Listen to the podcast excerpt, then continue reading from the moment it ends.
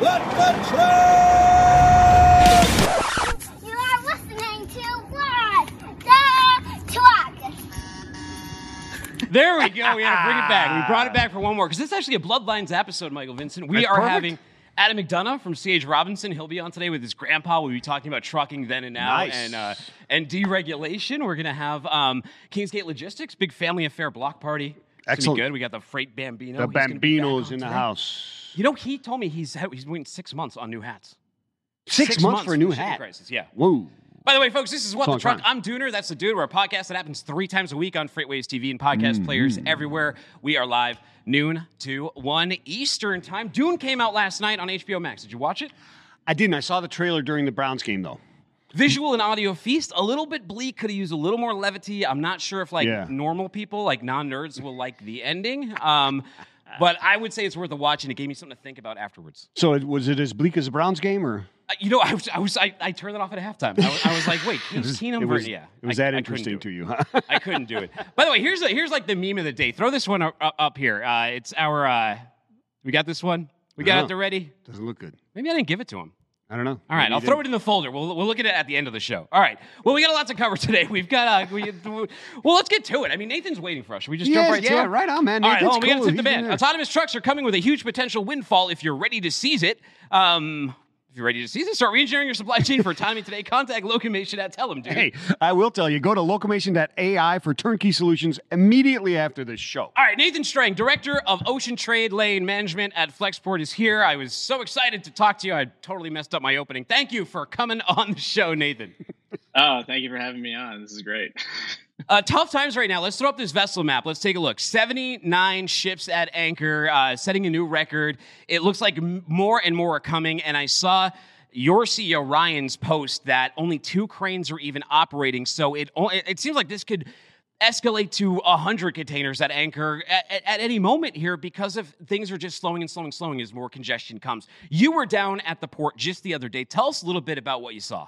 Yeah, so uh, we went down to the port, and this is part of something that we've been doing, and and did a lot more pre-COVID, but a little bit of outreach to to the frontline uh, workers that are down there. Uh, most recently, we did this in in uh, Chicago, where we brought them a taco truck. So we did the same thing down here. We went down, and the whole intent was just to do appreciation. There wasn't to to kind of interview them, but as we were standing around and eating tacos, and as you do with a bunch of freight nerds, we just started talking about what's going on and and it was just interesting to hear their perspective and and you kind of realize that their perspective of the people who are actually moving the cargo off the ships isn't always uh, isn't always heard. And i thought it was important that people hear it. So I, I typed up my little summary and put it on twitter and linkedin and well now i hear i'm talking to you guys Look, let's take a look at this too. We have um, Spire just sent us there. It's powered by their Spire AIS satellite. They just sent us these images from there, and this is the past two years of congestion growth over at the port. And what you're looking at is the red dots are container ships, and this is gonna. I think it's about a 30 second long clip. And once we get over into this year, you're going to see these numbers really start to balloon. Now, Nathan, a, a common narrative, because a lot of people tend to get their news from Facebook, is that like CARB and AB5 are causing this congestion. But you're seeing a much different sight at the port. And so are we when we're talking to these dray drivers who are stuck in two mile line long. So, two mile uh, long lines. So, what. Uh, if you had to diagnose the problem here based on what you learned and from the terminal operator's perspective, what do you think we can do to help? Yeah, and I think a lot of people why they why they they kind of hit on things like AB five is because they're not going down and, and asking people what's going on and and asking them what we can do to help. Uh, I think a lot of what we can do to help, and and if you look at Ryan Peterson's thread today, he goes into a lot of that. Is we kind of have to change a little bit the paradigm of how we move freight, and we have to end these stovepipes. Um, I think as a freight forwarder, we're in the middle and we can definitely see what's going on on all ends of the spectrum, right? All the way from the client to their origin source. But everything is stovepipe, and we have to break that down. You have to coordinate the planning. You have to also create space. There's just no space. There's nowhere to put empties. There's nowhere to stage chassis. There's nowhere even to repair the chassis. Um, there's a lot of little things that can be done and and you just have to listen to the to the truckers that are doing it. They're not complaining about ab5 they're complaining about the wait times the lack of chassis the inability to return empties no porta johns while they're waiting for five hours to get into a gate you know missing their lunch things like that. Those are the things we need to start focusing on and fixing Yeah, speaking Yeah. of chassis, where's that sign? Uh, GeoMars had a sign, no chassis, no bobtails. If you throw that up on the screen so everyone can see it, please. Yeah, throw that one right here. That's when you go into the gate at the port right now. Uh, there's a huge problem. Do you think that we need to like gray box these things? Uh, anything that's customs cleared, first truck in, first truck out with that box, and they get it over to a depot? I realize that is a lot harder than it sounds, but if you can only operate two cranes because you need the real estate, you Yeah. got to take an extreme measure. I, I know it's like, Yeah. where does the land come from? But don't we have to do something like that? I think we do, and I and I think that that part of it is that is a lot of this is uncoordinated, and, and as a, a, a someone who's looking at the the data all the time in the tech, it's like why can't we just take a container off a ship, drop it onto a chassis, and drive it out the gate? And it's because of that uncoordinated nature of the business. Everybody is kind of operating within their own little ecosystem, and we're not we're not able to to move the information across from operator to operator in a way that we can use it. So yeah, I think that that's the kind of stuff that we need to start thinking about. How do we pull this stuff to off dock yard? Looking at what they're doing on the East Coast with their inland rail ports, um, Savannah, Charleston, uh, Virginia, where they're just like, we're just going to move these as far in inland as we can, stage them there, and then do it again. Looking at things like that on the West Coast would be very helpful as well.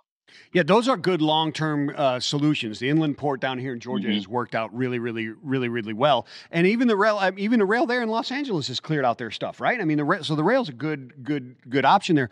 But Nate, when you're looking at this stuff, does it seem? It, it seems to me, and we're we talked to a bunch of people that we're just we're trying to put water in and out of the exact same valve, right?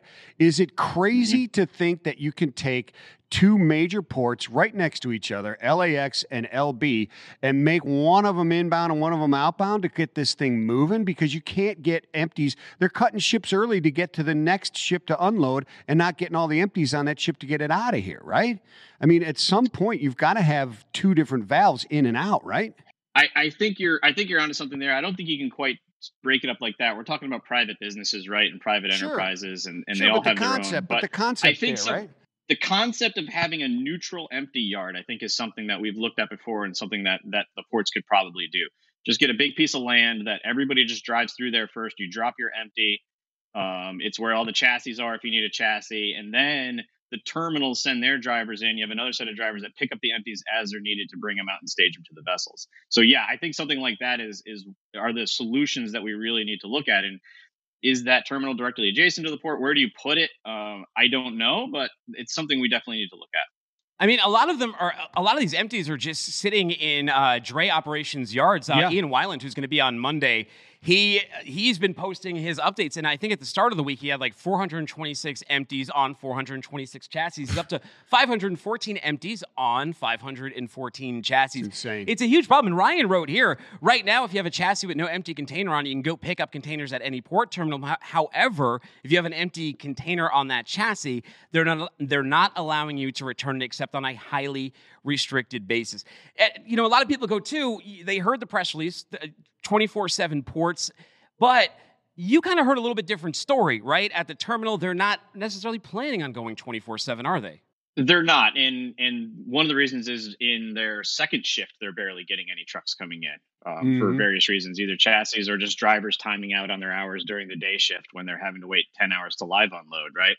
Um, it, so and and also, I mean, they may have the labor to go into a third shift, but then you start looking at uh, issues around management. There, you need the same number of managers for first and second shift, no matter how many cranes you're operating in a general sense. So if you go to third shift, where do you get your management, even if you have the labor? So there's a lot of that. And and looking at the empties, one of the issues around the empties is that because the yard is so full, they have to slow work the ships. It also means that they don't have enough time to load back empties onto those vessels before they need to get that ship out of there and get the next one in. So the the imports and clearing those yards and getting those loaded out of there is is just backing up onto onto the empty problem as well.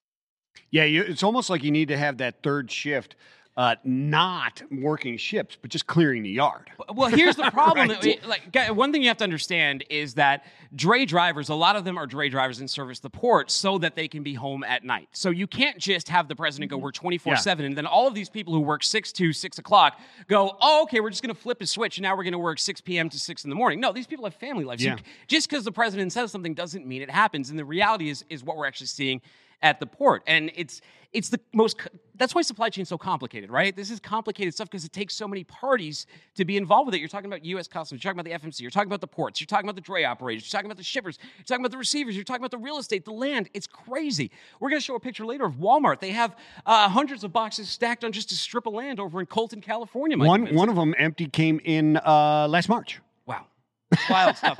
Nathan, um, Nathan, you and Flexport are doing a wonderful job, and I, I applaud you guys for going over to the ports and getting this, this boots on the ground perspective. It's exactly what we're trying to do on this show to not just hear like the CEO take in a boardroom and what they're saying to the White House, but what people are actually seeing there. And that's why we've been talking to so many drivers because when you hear that, it's a different narrative than I think what we're kind of hearing in the mainstream press. And I think people have a different impression of what some of these issues are.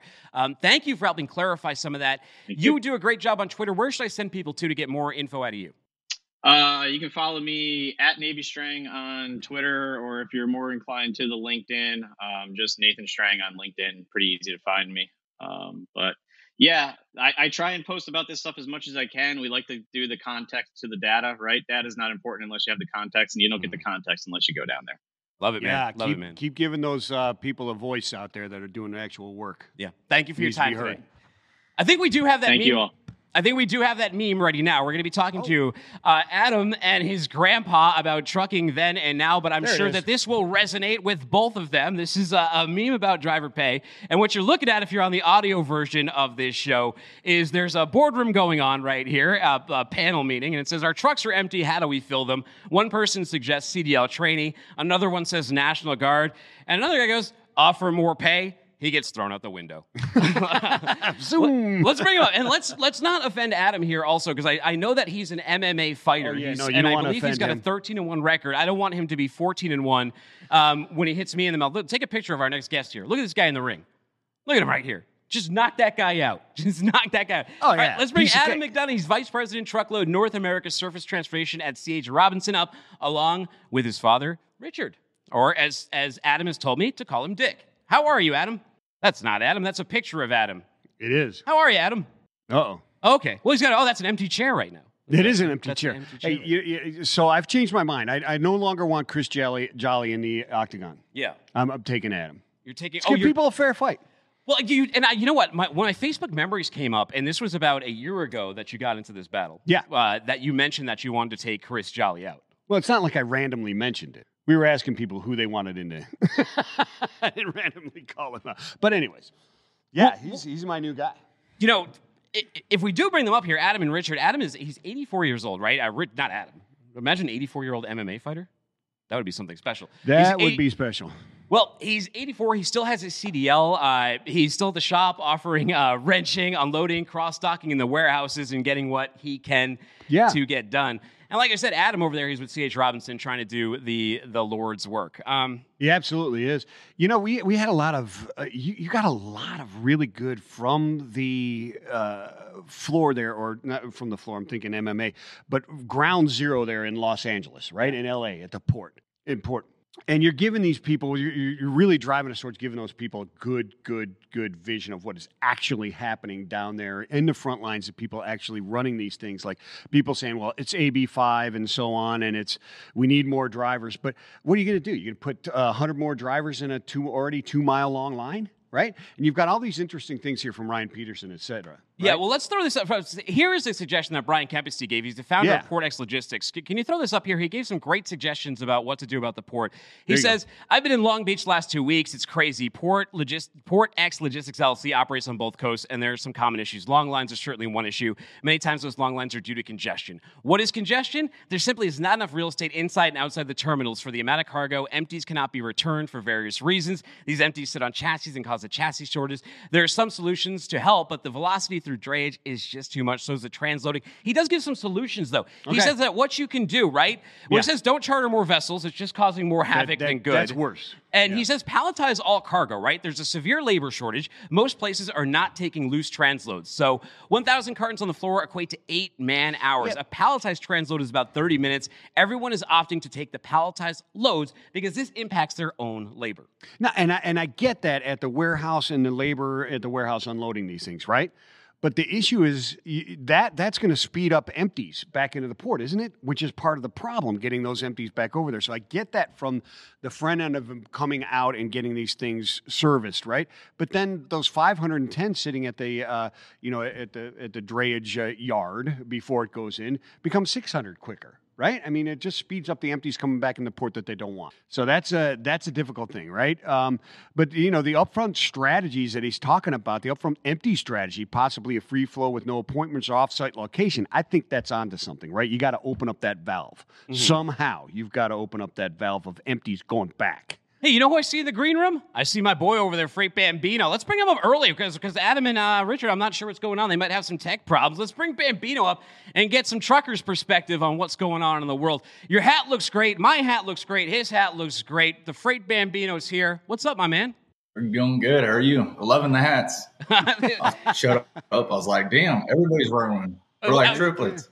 You have done an amazing job. So, like in marketing, social proof is huge, and you've done a great job of getting these on people's heads. Like drivers all the time. Not only do they buy your hat, but they take a picture wearing your hat and doing your pose in in the mirror. It's it's really been cool. But you told me recently that you know you started this small business of selling the shirts. Your your main primary income is being a truck driver, but you started the Ghost Cattle Company, Bambino Cattle Company. But this year, it's been a big time challenge getting just the t-shirts and hats in. Tell us a little bit about that.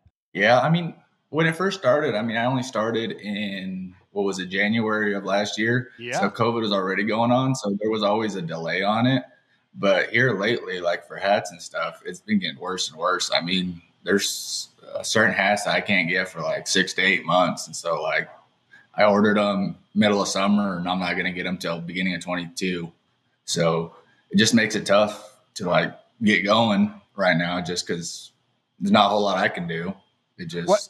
So you said certain get hats. order in. When, You said certain yeah, so like hats are difficult, right? styles So of hats. yeah. Yeah, Well, so ver- like, I mean, I could get like some of the. Yeah, for some reason, something's acting up. Um, no, so certain hats I don't have issues getting, but then other ones, for some reason, they just they just taking forever for them to come in. Same thing with shirts. I mean, there's just certain styles you just can't get. How's the road been? How's the road been treating you? How's driving been these these past few months? So it's been good. I mean, the load market's real hot. It's hard to beat. I mean, we're making good money. We definitely can't complain about it. It's a whole lot better than when I started in 2016. That's for sure.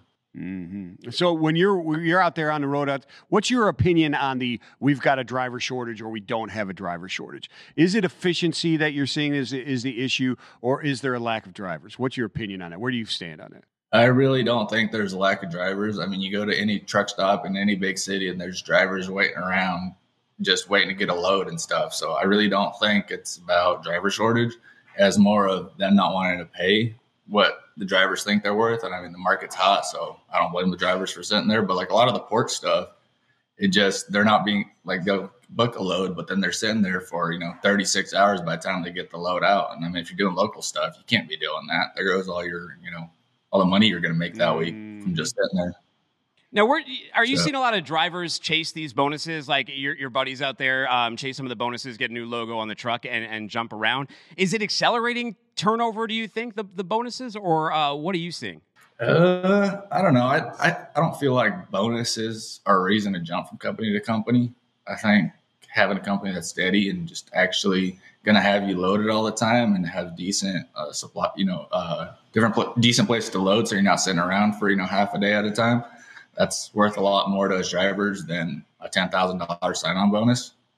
So I think that has more to do with it than actually the sign on bonus. Yeah. Any desire to go in there and try and fight those battles in those ports there, Freight Bambino? Uh, yeah, I'd rather not. I'd I'll stick to doing reefer. It's a whole lot easier. Even waiting at warehouse, you can sit there for a few hours here and there, but it ain't the port, that's for sure. Now, Yeah, I I reefer reefer is an interesting gambit because some people some people love it, and I heard that there's great receivers and there's really awful receivers. What's the what's the worst dock in America that you've been to for uh, delivering reefer? Um, I don't really don't know. I've been to a few bad ones. I've the Auburn and this uh, in Auburn, there's Safeway and I forget the Albertsons. That one gets bad sometimes. You'll be there for a day or two occasionally, but we stopped going there after a few times. You just kind of learn to stay away from them. So Yeah, yeah. I mean, so what about new wood and and you know lumper fees and stuff like that? Is that getting easier to deal with? I used to deal with that quite a bit back in the day, but I haven't for years and years. Is that still a big issue? Um, not really. I mean, it hasn't been a huge issue for a long time. I mean, if they do show up, we usually just get Comchecks, so the broker pays for them immediately, so we don't deal with them too much. But I mean, I don't we've been doing a lot more steady stuff, so a lot of the same loads. So the ones we've been running, we haven't seen any lumpers for a while now. It's been like almost two years since I've seen a lumper. Wow. So okay. cool. I don't know if I mean Walmart got rid of their lumpers, so it used to be fifty dollars or something on load every time, but they got rid of that, so that's nice as well. So you don't have to deal with all that. So I don't know. I think it's getting easier. I haven't heard people complain about it near as much. Well, let me ask you something. So, if people want to get Bambino Cattle Company gear for, as Christmas presents, stocking stuffers, those kind of things, should they order now? Um, I don't know what we have in stock right now. I mean, getting getting stuff's kind of difficult, but whatever there's in stock, yeah. I mean, we should be able to get it sent out. I mean, usually, like an- usually, I try to get it within two weeks, but it just depends on how everything goes. I mean, I got a full time job as well, so I'm trucking all the time. So, I mean, I hope people understand that I can't get it shipped out the same day because I'm just not home for you know a week at a time. So yeah. No, I hear you, man. I hear you, man. Well, I, you do a great job out there. Thank you for moving America's freight. We really appreciate you. Salt of the earth. We'll talk to you again soon. Thanks for joining us on the show. All right. I appreciate you guys rocking the hats. Have a good one. right on, man. Peace. I think we got Adam in there and uh, and Richard, who um, I believe it's okay for us to call him Dick because that's what he prefers to be called. So, gentlemen, thanks for coming on the show. Great. So before, when we were trying to connect to you a little bit earlier in the show, we threw up this meme about driver pay, and uh, and I think that that's one of those problems that's uh, that's always that that's always been there since back when uh, when Dick was driving, and and even to uh, today. So um, Adam, you are the vice president, truckload North American Surface Transportation at C.H. Robinson. Uh, Dick, where do you fit into this? Oh, I'm uh, owner of a relatively small trucking company that presently down to about 10 vehicles. At one time, we were probably 30 or more, but uh, because of the merger of the small local uh, family owned companies into large corporations, much of our business has been converted to nationwide carriers. So we have basically changed to from an LTL carrier locally to a truckload carrier going three, maybe 400 miles. So it's changed the uh, cab configurations from day cabs to sleepers and a few other adjustments. Good. Awesome. So, hey, Dick, welcome to the show. Uh, before we get to, to Adam and my challenge for him in the in the octagon, uh, the logistics octagon later, um, I understand that you still get out on the on the dock and move freight around and stuff like that. Is that to just keep the blood moving, or teaching the young blood what it's done and how we used to do it back in the day? well, if I do nothing, I like to take a nap, and if I take too many naps, I really get lazy. So it's my exercise to a point. Oh man, so, it, it, was kind of funny. It, it, was it was kind of funny, Tim. I uh, I was trying to. We were going back and forth earlier this week, and I was literally trying to get a hold of Grandpa, and my cousin runs the truck line here at McDonough Truck Line um, down in my hometown of Faribault, Minnesota and he's like, "Hey, he's been out DOT in trailers. We all know he doesn't answer his cell phone, um, but he's been out DOT in trailers and uh, and working on the dock. So I finally was able to get a hold of him, and that's where I found him this morning, and figured we'd bring him in for a conversation. Might know a thing or two about trucking. So let me ask you something. So did he teach you how to to, to put the gloves up and, and how to fight? You are not just like uh, you don't just have a great job at CH Robinson. You're also kicking people's ass. Yeah, it's I. You know, before when you, we were having the technical difficulties, I I could see you guys. We could see you guys, but uh, you guys couldn't hear us evidently. So I saw you. You pulled up that picture. Um, I would say I probably get it the uh, the scrapping side from grandma. Um, grandpa is Irish though, but grandma's German and, and really stubborn. So probably get that from my grandma Shar. Um, but uh, the the trucking background definitely from grandpa. I mean, really, we have a widespread. Our, our entire family is is in the trucking business. Um, I've got multiple cousins still in the trucking business. I've got cousins that work for assets, cousins that work for you know TMW Trimble on the consultant side, um, cousins that work in the 3PL space. um, as well as multiple spinoffs. Uh, my dad owns and operates a trucking company, um, a nationwide flatbed carrier out of out of Faribault as well. Um, so a couple family spinoffs that have been derived from McDonough Truck Line as well. So it's it's in the blood, and and uh, you, you know once it's in, it's it's it's not going anywhere. Yeah, no, it, logistics, trucking, freight, it gets, it's like something you step in and you just can't wash it off, right? It just keeps coming back no matter what kind of soap you use. Uh, and, and I love it. I've been in it for 34 years. It's interesting, though, that your family is so involved in it. Did you uh, always want to be in this or did you try something new and come back to it? Adam. Yeah, it's, it's, it's, you know, funny you mentioned that, you know, from my perspective, um, I grew up in it. I grew up, Grandpa and I were reminiscing. I grew up sweeping the dock. I grew up, which is my three least favorite words, by the way. Every time I'd go up to him and tell him I'm bored, he would turn around and say, sweep the dock. Yeah. I grew up grading the, grading the uh, driveway and, and, drop trailer yard with the Bobcat and, and, you know, DOT and trailers and doing nighttime dispatch, everything from order entry to list bill auditing to load planning to, um, you know, tra- changing brake drums and and working out in the shop for multiple years. Um, so I did try to get out of the business. I went to school for for uh, finance and accounting, and thought I was going to go down a different path, and got sucked right back in, and um, started with CH Robinson about 13 years ago, if you will, give or take, and. I'll be honest with you. I, I very quickly fell in love um, with the space and and uh, specifically you know the work I was doing, the people I was doing it with, the company I was doing it for, and you know I just have have never really turned back since. Um, it gave me an opportunity to really realize from the onset, very early on in my Robinson career, how I could be an extension to a, a carrier partner's business, um, both small assets and large assets, and you know being able to leverage the experience and and relate to you know not only trucking companies but also drivers um, knowing and understanding you know what they're looking for what their expectations are um, you know the, the revenue they want to make on a weekly um, monthly annual basis um, how to problem solve how to get creative uh, those were types of things that i was i was drawn to very early on and um, created an appetite for me more holistically within robinson to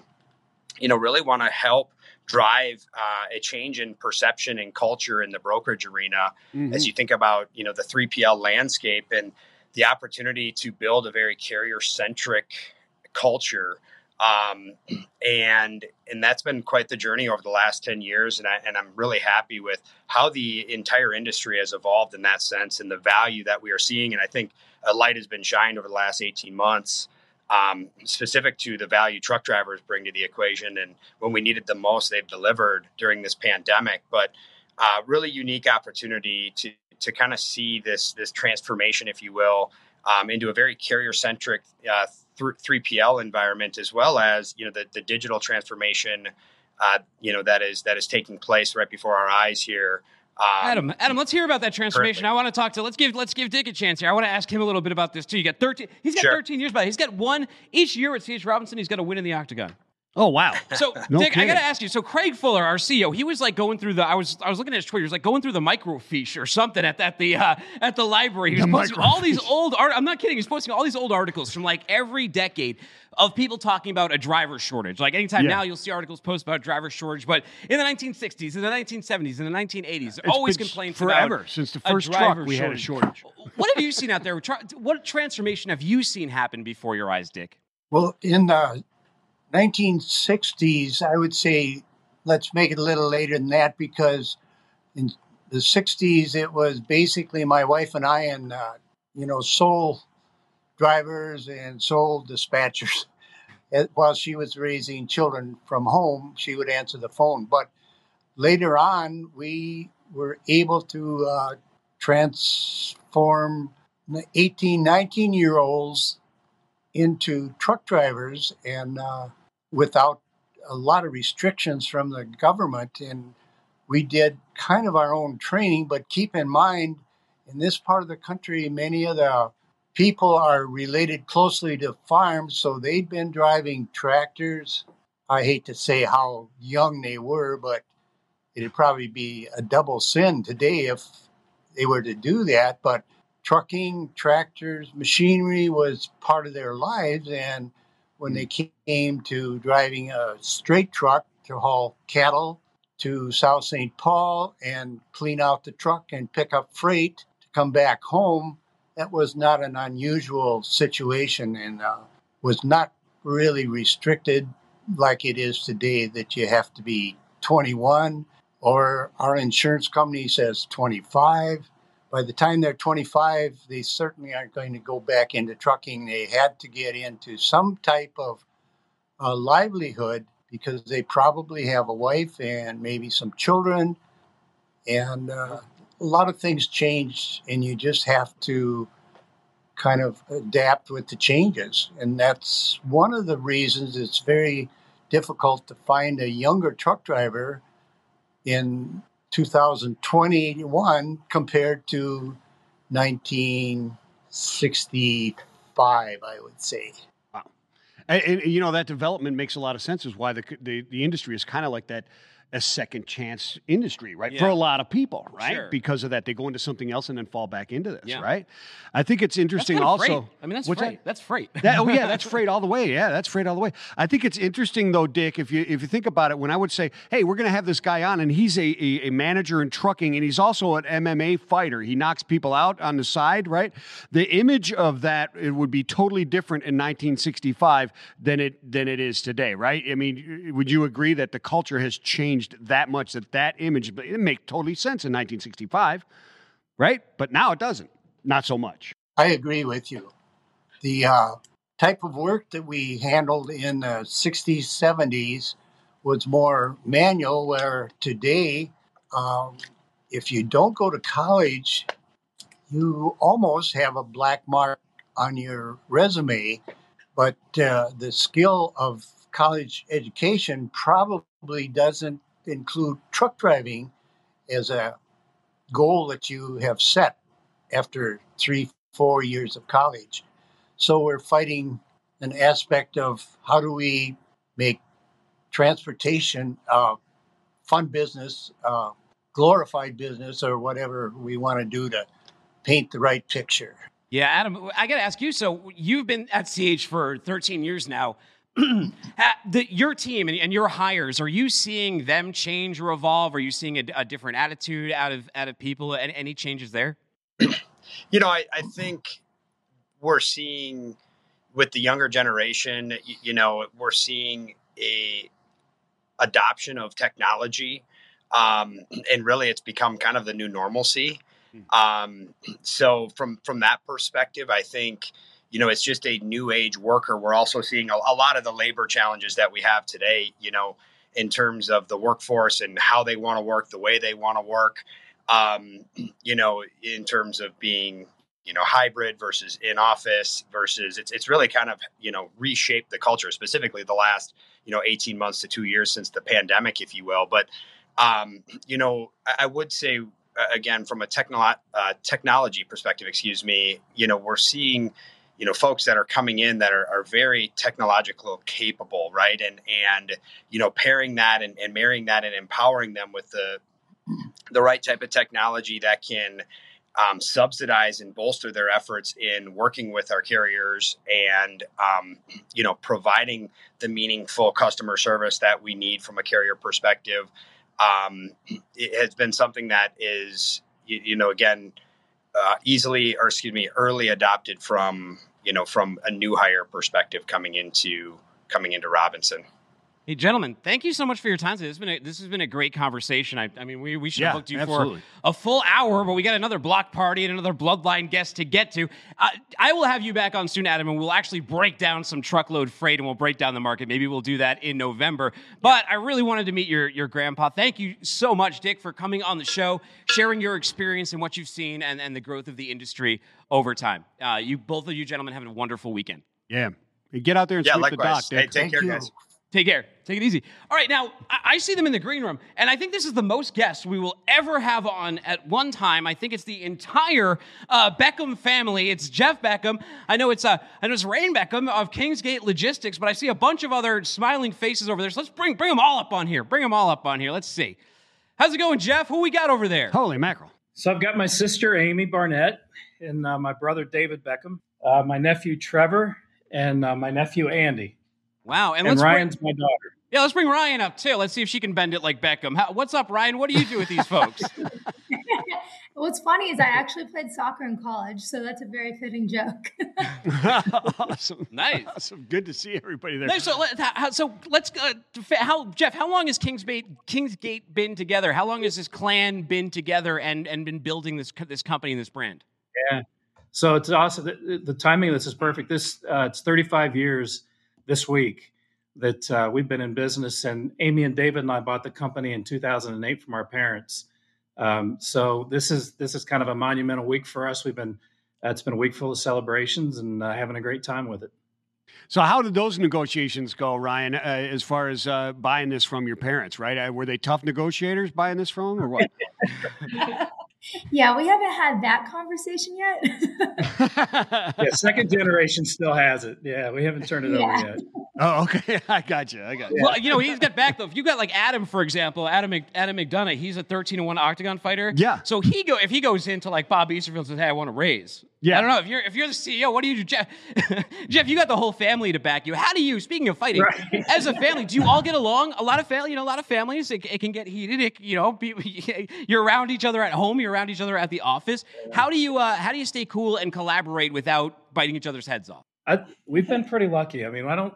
We haven't had. Uh, we, we've not had one argument the time we've worked together or the time we've owned the business together. And I think part of that is that we've all kind of got delineated responsibilities, right? Amy oversees the finances. Dad made her promise that he wouldn't let us near the checkbook, and uh, David oversees the yeah, yeah. David oversees the operations group, and then I I'm in business development, and everybody else kind of rolls up to me. So it, uh, it, it's just worked. It's it's worked. We didn't even when I worked for my dad. You know, I had we had one argument. I thought somebody should be terminated, and uh, he didn't. And he reminded me who signed the checks, and that was the end of the argument. Oh, you should have gone with rocks paper scissor. You know, done it the old fashioned way to settle it. Yeah. So so he pulled the old I I pay the bills to keep the lights on, so just right, do what I say. Right. He pulled that that Did card you work on at the you? bottom of your paycheck. Yeah. I, will tell you, as, as someone who doesn't work with family at the company, the same thing happens, family or not. So Yeah, not- true. the more things change, the more they stay the same. Ryan, let me ask you. So you said you were in soccer, you were in you were in college playing soccer. What made you decide to join the family business? And did you ever consider not joining the family business? yeah, um, actually, I never planned on joining the family business. Um, She still when I was doesn't. up, Well, I noticed she's not with them. She's on her own camera. I know, Yeah, that- I've that was- under the weather this week, so I'm trying to be smart and maintain my distance until I'm totally recovered. But um, what, what's a really cool story is that you know I did grow up, you know, being aware of the business, but I saw Kingsgate before we had really transformed into the company we are today, and all I saw were like boring like trekking and trucking situations things that didn't really interest me as a you know 16 year old kid. Um, so after after college i went out to uh, dc and i worked on the hill for a few years and then came back and continued working for some state and federal officials. And um, about three years ago my dad jeff had a conversation with me that you know kingsgate was looking at what their future is going to look like. And you know he thought maybe this would be a time for me to really consider maybe this is you know a good fit for you now that we're such a different business than we were you know 15 years ago.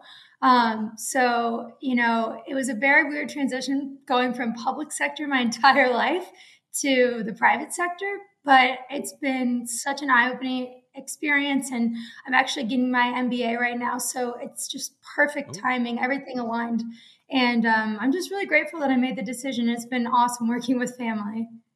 So Ryan, I'm interested in that in that change from from the the, the working on the hill and working with the uh, federal and state officials, right? And being that communications director now at Kingsgate. What was the thing that that really changed or or was surprising to you moving into the logistics industry, right? From this the highbrow hill to just, you know, diesel and rubber and that type of stuff.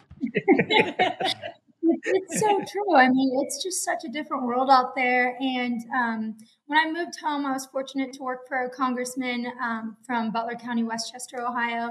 And um, what was really neat was he was, um, before he held congressional office, he had never been an elected official. He worked for his dad and took over his dad's business. So, fortunately, my former boss, Congressman Davidson, was an incredible mentor for me. And, you know, he was just such a down to earth guy that he kind of like opened my eyes to what that could be like. And, you know, I was fortunate again to work at the local level and just see what businesses go through day in and day out. I worked with, you know, chambers of commerce and got to meet with all these businesses. And, you know, it just was such a breath of fresh air from what I had experienced when I was out on the hill. And, um, you know, the logistics industry is certainly, you know, a little rough around the edges, but I think from what I've seen the short three years that I've worked in it, it's just made immense strides in this tech field. And that's i think what really excites someone that would be like in my generation is you know utilizing this technology to make it more of a sophisticated field to work in now, Ryan, I'm I'm I'm, spy, I'm seeing your family in the other camera, and they're sort of just beaming with pride. So this is this is a question, Jeff. Jeff, this is a question for your mom and dad, actually, because it started with them. It's their fault that this has all happened. Right. It's cascaded down the bloodline. Mm, yeah. How proud are you that this, uh, or four gener, three, four generations? I'm not even sure how many generations yeah, going here. Three here, yeah. Three. Yeah. How so? How how proud does it make you to see this go through the family and to see that what you're doing, your your your child and then your grandchild thought was a great enough career that they've decided to come on board too. That has to feel pretty good. Yeah, it's pretty awesome, Dooner. It, it's um, you know, quite quite frankly, we started the business and and it really was just to kind of create a lifestyle for my parents and I joined them 6 weeks after they started and we never really envisioned us being a company. And and I remember picking them up from the airport one time and and I told my mom that we needed to get a new accountant and we talked about money and she looked at me and she's like, "Wait, did we like do a million dollars or something? Why why do we have to get fancy?" And it was just the the humility of our beginnings. We never really thought we'd be where we are today, where we've mm. you know we've got three offices and multi, and you know now the third generation, uh, an integral part of what we're trying to do. It's really been just incredible to, to witness. It's awesome. So, Jeff, from from trying to get Ryan to pick up her Barbies in her in her bedroom to now working for you, uh, how do, how how are you motivating her to get that? Because I got daughters and I can't even get them to clean oh. up their Barbies. How is it managing your daughter in this in this corporate environment versus versus family? Well, you know, I think the the, the key to it is, and and I think you know the boys back here would tell you too, is we just set the expectation and we kind of let them figure out how they've got to get the job done. You know, it, it's giving them the freedom to to develop and make mistakes on their own, and you know, learn the business by stumbling and by succeeding. Uh, they're all doing a little bit of different things for the company, and so you know, I think just kind of setting the proper expectation and and and letting them know we, you know, what what we're what we expect from them, what we hope for them, and uh, letting them figure out how to make it happen. I think that's the key to any multiple generational business. I think that's one of the keys to making that happen. Well, let's ask the boys in the back. You just mentioned them. Are you two young men thinking about a career in freight or logistics, or do you maybe want to try your own thing first and you'll circle back? Like Ryan, where where are your heads at? I'll start first, Jeff. I mean, I've I've been here for 16 years, so this wow. has always been a dream of mine, and I always told my mom growing up, had my grandpa been a doctor, maybe school would have been a little bit more important. But that was, as far as I was concerned, it was just following what my what role model growing up, what he did and created. Wow. So for me, it's been a no brainer. Wow. Wow. On my side, I'm, I'm two months in here, and this is something I've always wanted to do my whole life. So I'm just glad for my opportunity, and I'm making the most of it right now. What do you think so far? Like freight's a crazy world, and you're joining at a crazy time. Um, so you might not be getting like the full experience of like what it was like maybe two years ago. Although you know, there's always problems in freight. There's oh, always yeah, some issue yeah, to solve. Yeah. Like don't, don't pull don't pull on back in the day on him. Dude. Right. Don't pull it yeah. out. I was trying to say a little nicer back in the day. It's been a little crazy right now. I remember when we months, had square wheels. Two months in, what do you think? yeah. So two months two months in, what do you think? Two months in, it's definitely very eye opening. Um, I love being around my family we have like they like they were saying we have three locations i'm very close to the one down by my house but i like coming up 30 minutes north just to be around my family i find it more motivating being around them um, i just love it i don't know what else to say really No, no, hey, great. No, that's that's No, that's no, saying, no, that's awesome. And and dude, you, you know, new eyes on the, on the business is always always good. It's a business that has lagged for years in development, but Yeah. is just recently taken off and becoming one of those that people actually do go to college and say, hey, you know what, I want to get into logistics. So, uh, Yeah. congratulations. Well, when I when I started at FedEx Trade Networks, I was 25 years old, and the next closest person my age was 38. It was, you know, you always talk about drivers' Yeah. age, but I think a lot of brokers' age, especially in a lot of markets, were were very sort of aged out. And now you're seeing a lot more young people, and especially as you start hearing like, oh, uh, there's tech involved. It's getting a little bit more fun. There's media involved. There's a lot more things that I think attract people to it. And also now it's a huge mainstream headline, which I think actually serves as a great recruiting device because people actually know what supply chain is and Mm-hmm. and know that it's a field that they can direct them in. You guys are fantastic. I loved having you on. Um, I'll have to have less of you on next time so we can get a little deeper into what Kingsgate does uh, on logistics. But the story, I warned want, the story I wanted to tell today was about family, and and and I and I think you Yeah. guys told it very well. People who want to connect with Kingsgate, where do we send them to? Our website's kingsgatelogistics.com. Our uh, Twitter handle is at kingsgatelogistics, L O G S T X. And uh, hey, what you guys are doing is, is really helping spur this younger generation. Uh, you're, you're doing great work, and we really appreciate everything you're doing. No, thank Awesome. you so much, Thanks. Jeff. We, we Our next appreciate it. time with them, we're going to have to be over for Sunday family dinner, right? We will. We'll do it live. We will.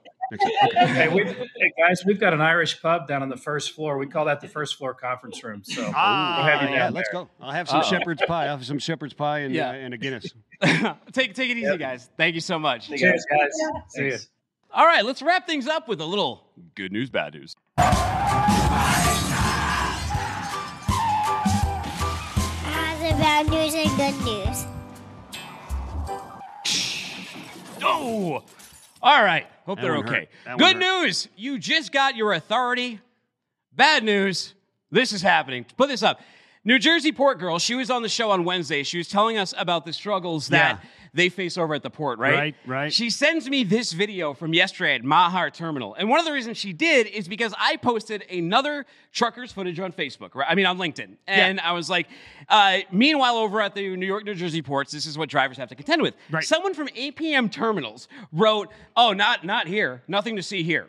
Oh, is that right? It kind of rubbed me the wrong way because when you do that, you're saying that this doesn't exist, that that poor truckers don't contend with this, and mm. you don't have to do anything with about it. But this is a reality, and this is a reality that drivers have to face with. This is a reality that someone who just got their authority, a mother who we want in this profession, is going through this stuff. But she's driving through. Two, this video is like two minutes long. We're going here. It's just going to keep But going. she's and driving a while, and right from her, she's here, and we were interviewed. She's one. She said NYTC is the one that's doing good, Yeah. uh, but the rest of them are backed Yeah, up. I mean, like this. APM, the guy who posted a camera from APM terminals, fine. Like that camera looked good, but any port can look good if there isn't a vessel unload going on. Apparently, there's one going on right here, and that's what it is. Her quote here is two or more miles of traffic. Drivers are waiting here for free because Wait, who was the detention guy in the doesn't. Pickup? What the heck was he doing? I don't even know because detention doesn't start until two hours or until they get in the in gate. So that means in that line, you have to get the in gate ticket. All that time in that two mile backlog, you are not getting paid anything. No, and then when you get to the front, you can get turned away and have to start all over. Yeah. and she, you know, her thing, her next quote here is the driver shortage does not exist. The port administration should come up with a better system because we are suffering. And drivers don't like this narrative that there's a driver shortage when they're stuck in a two mile long. It doesn't look like a shortage backlog. to me. It looks like it doesn't ring true at either port, LA or there, that there's not enough dray truckers hitting the port. That is just not the case. It, no, it makes me want to call BS, and Yeah. you know how I like to do that. Hey, I got some good news though, man. Yeah. Back in your uh, old stomping grounds, the port of Boston is big ship ready. Nearly eight hundred fifty million dollars they put in it. Yeah. and we show the pictures of the the with the, the low profile cranes that they put in there, right? So, So- they're up and ready, right? Yeah, so if you're not familiar with Boston, Boston's right by Logan Airport. I mean, it's it's Yeah. right across the harbor right there where, Yeah. the, where the airlines go down. So they have to have their they have these specialized gantry cranes that I think they have uh, theirs are uh, very exclusive to their port because it they, is, they can yeah. only go a certain high. Um, and part of that limited the, the size of ships that could come into the Yeah. port. So they put in these bigger ones and they expanded their vessel That's size. The- exactly right. The steamship lines must be so happy. No, no. Well, that's Oh. the bad news, man. They're not. They really don't aren't that impressed right now, man. You Oh. got oh, the Ocean Alliance, CMA, CGM, APL, COSCO, OOCL, Evergreen. They're going to bypass those guys until probably maybe February. We'll see you guys in February. Think- No respect, bro. uh, there's so much congestion up in New York, New Jersey. That's where we just showed New Jersey, Yeah. New York, New Jersey port girl. Um, Uh, I think I, I don't know. Does it just take time for people to get used to it for the inland infrastructure or something? I, I don't know. Well, I heard from a source Okay. that there's there's a lot of disappointment here because you see that big investment. Yeah, they took all this time. $850 They- million dollars, they- man. They, said they're big ship ready. They thought they would be having it like a ceremony with the ship coming in. Yeah, sure. Much sooner. They thought it would be happening around now, and now the rugs got pulled over, and they're told until February 22. And this all the while happening. Well, we're under siege with all this congestion. It's Yeah. like it's like America is gorging herself with imports. And they're, you know, Yeah, it's it- almost like a Black Mirror is. episode. It is. Uh, uh, uh, what is the uh, what is the uh, sugar or the uh, you know the, the the food coma going to look like? Oh, and all this dead inventory comes in here. yeah, yeah, it's gonna Yeah. be bad. It's That's gonna what I'm be scared bad. of right now. Is getting scared of the food coma after the gorging. I think, and I don't want to like stroke any fear here or anything Nah, like me that. Um, neither, but, look, you know. there's things going on site. You're all seeing it. You're like you're going to grocery stores. You're seeing that all these shipments are out of sync. You know, uh, I had uh, one guy who sent me a video. He's walking through the grocery store. All the Gatorade's gone. Why? Because the Gatorade's stuck in in, in, a, in a shipment or a truck somewhere. Yeah, so there's but then signs the on next there. week they got too much of it. Yeah, it's not that everything is out of stock. Everything's not. It's just that everything is out of sync. It's so out you're of seeing sync. these really weird stockouts. That's But exactly what it is. but the other side of that is that there's so much inventory of the certain things because those containers finally come in. Yeah. So the Gatorade comes in, they'll be like S loads of Gatorade. Yeah. Sales on Gatorade. Can't get Gatorade now. There'll be tons of Can't sales get on rid of this stuff.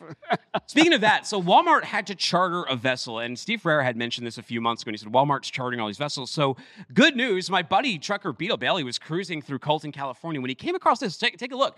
All of these containers they have arrived. Is that a warehouse? Is that from- a Walmart warehouse we're looking at? no, so these are the ones I, I believe these are the ones they charted, and they look like 53s. He said they're 53s and 40s. Steve Ferreira, he actually traced this SCAC code on there, and he said I can the container numbers.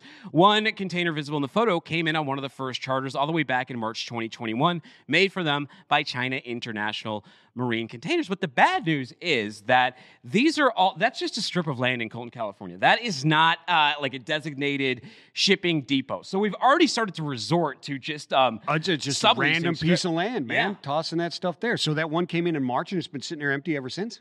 Uh, well, all of them. I would think that all we can only see one only that code. yeah. one. So you would think it's not that that one. It's like all of them. So they uh, why'd they get them? I, I probably for the peak rush, I would think. Maybe for the shortage, I'm not really sure.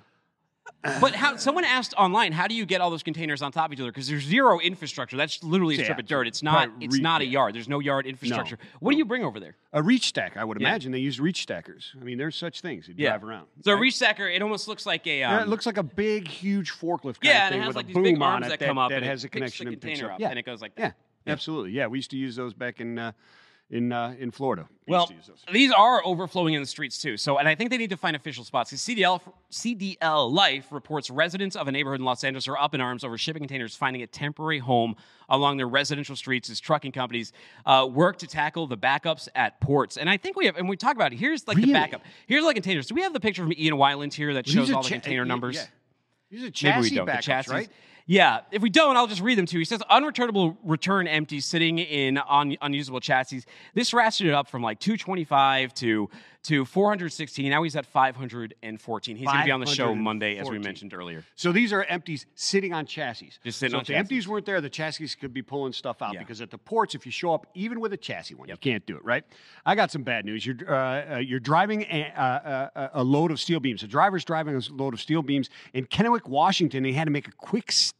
He was traveling. He wasn't speeding, but he had Yeah. to take a quick stop, and the beams come crashing right through the back of his. I think we got a picture of this. We have Look a at few this pictures, yeah. You got a couple pictures of this. Now this it looks like maybe they stop. No, no, no. Let's move to the next pictures this- here. this guy's These dead, right? things go all the way through the front windshield. Look at this thing, right? Wow. Yeah, this is I think we have blood, inside the gore, cab one, too. Everything took his head off. No, no, no, no, no. Good news, man. Yeah. Miraculously, this guy walked away. I, This guy you- walked away from this man.